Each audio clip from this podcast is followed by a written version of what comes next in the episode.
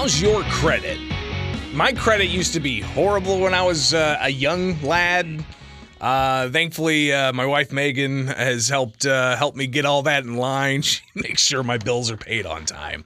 And that my money's not going all over the place. So, the credit's good, at least my personal credit. But what about a taxing body's credit? What about a sovereign state's credit? What does the credit rating mean there? Because when you have, good credit, you can get cheaper loans. But what about a state that has really bad credit? What does that mean for taxpayers who are on the hook for all of those bills?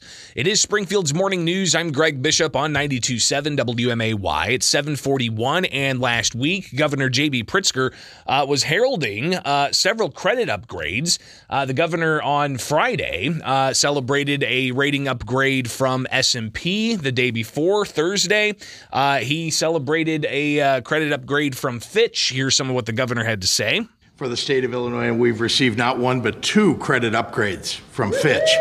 Yeah. And he says that is an indication of what the state's doing. The state is building its fiscal foundations for the road ahead. So Fitch increased the state's rating from the lowest BBB-, that's just above junk status, to BBB+.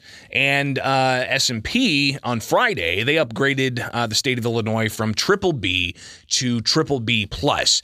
Now, to help put us into greater context what this means for you as the taxpayer, we're connecting now with Truth in Accounting CEO and founder Sheila Weinberg this morning at 7:12. Good morning, Sheila. Thanks for taking time with us. What does this mean to the taxpayer? Taxpayers out there? Well, it's not a bad thing, but it is not what the governor is touting.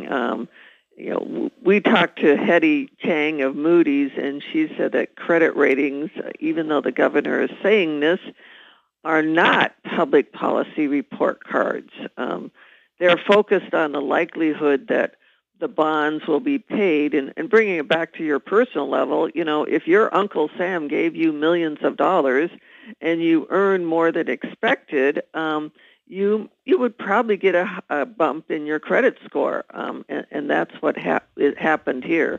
This doesn't do anything to the overall horrible financial condition that the state's in. And the state is still at the lowest credit score of anybody in the country. I think we're close to what New Jersey is, but they're not too great either.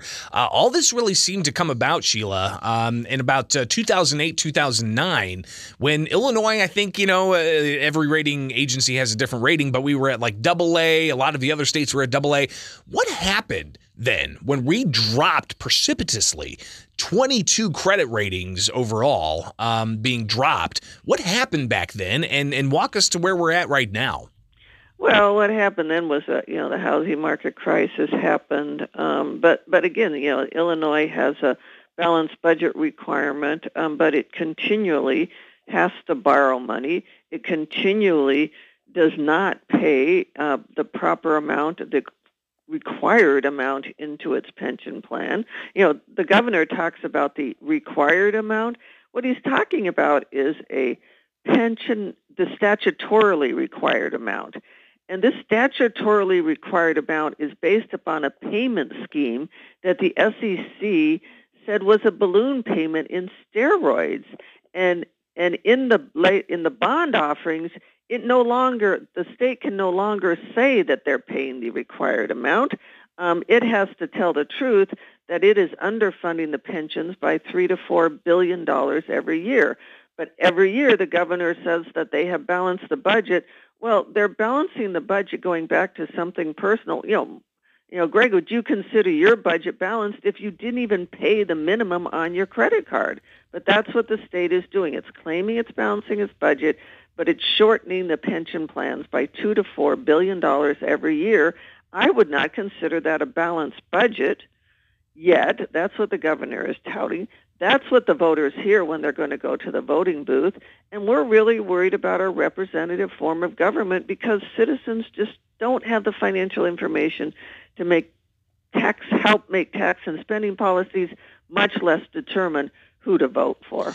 We're talking with Sheila Weinberg. She is the president and founder of Truth in Accounting, now at 7:15 on WMAY. And we're hearing about what it means for taxpayers out there when a taxing body like the state of Illinois gets a credit upgrade. And we went from hovering just above speculative grade, which is affectionately called junk status. So we were upgraded multiple times. Other analysts I've talked to, Sheila, say that indeed this comes on the heels of billions and billions and billions of dollars coming into the state of Illinois, just as it did with other states across the country. And that seems to be a lot of what's cushioning this budget this year. Why would they need why would the state get a credit rating?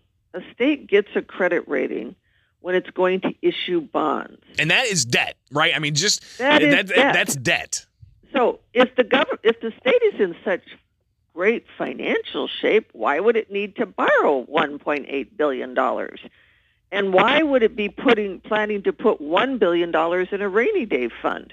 Why wouldn't they take that $1 billion and use it for whatever they're going to use the $1.8 billion for the pension buyout scheme? And to fund infrastructure, why wouldn't they, instead of putting this in a rainy day fund that would cover less than 2.2% of the state's revenue, why not use that money for the current needs, and then we wouldn't have to pay interest on it? And then the second question is, who pays for the credit rating? The state pays for the credit rating. And by that you mean the taxpayers. Yeah, but it's like me going to the bank saying, "Hey, here's money. Give me, a credit rating." At Truth in Accounting, we put a score on the state, and the grade that we give the state is an F, because the state owes more than $200 billion in debt, including its unfunded pension, retiree health care debt, and what this means is future taxpayers are going to have to pay more than $50,000 per taxpayer to cover the bills that have already occurred. So we give the state an F, while the credit ratings, and keep in mind, the credit ratings don't care about the taxpayers.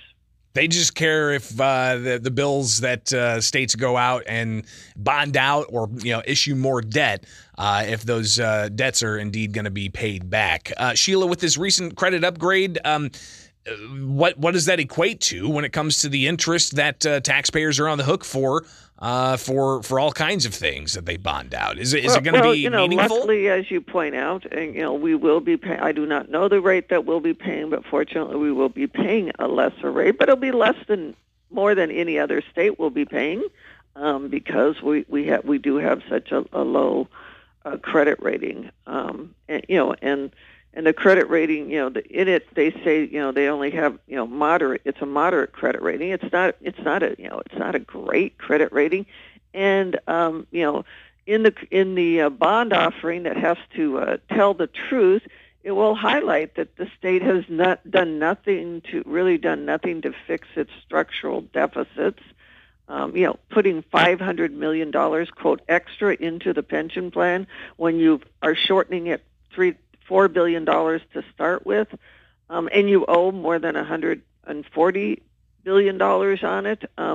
It's not a bad thing to put extra money in, but it's not the required contributions that the state pension plans actuaries say need to be paid into those plans. Sheila Weinberg, president, CEO, and founder of Truth in Accounting. Tell us where people can find your reports, including reports on Illinois and the letter grade that you. Yeah, you can go to our data-z.org website, and in there you can click on the state, and then to depress yourself more, go over to our truthinaccounting.org website and look at how much each taxpayer owes for the federal debt. Well, we don't want to depress people this morning, Sheila, but hopefully they do go and get informed, because before you can get out of the rut you're in, you have to recognize that you're in a rut. So I greatly appreciate you taking the time with us this morning, and we'll connect again soon, okay? Thanks, Greg. It is Springfield's Morning News. I'm Greg Bishop on 92.7 W.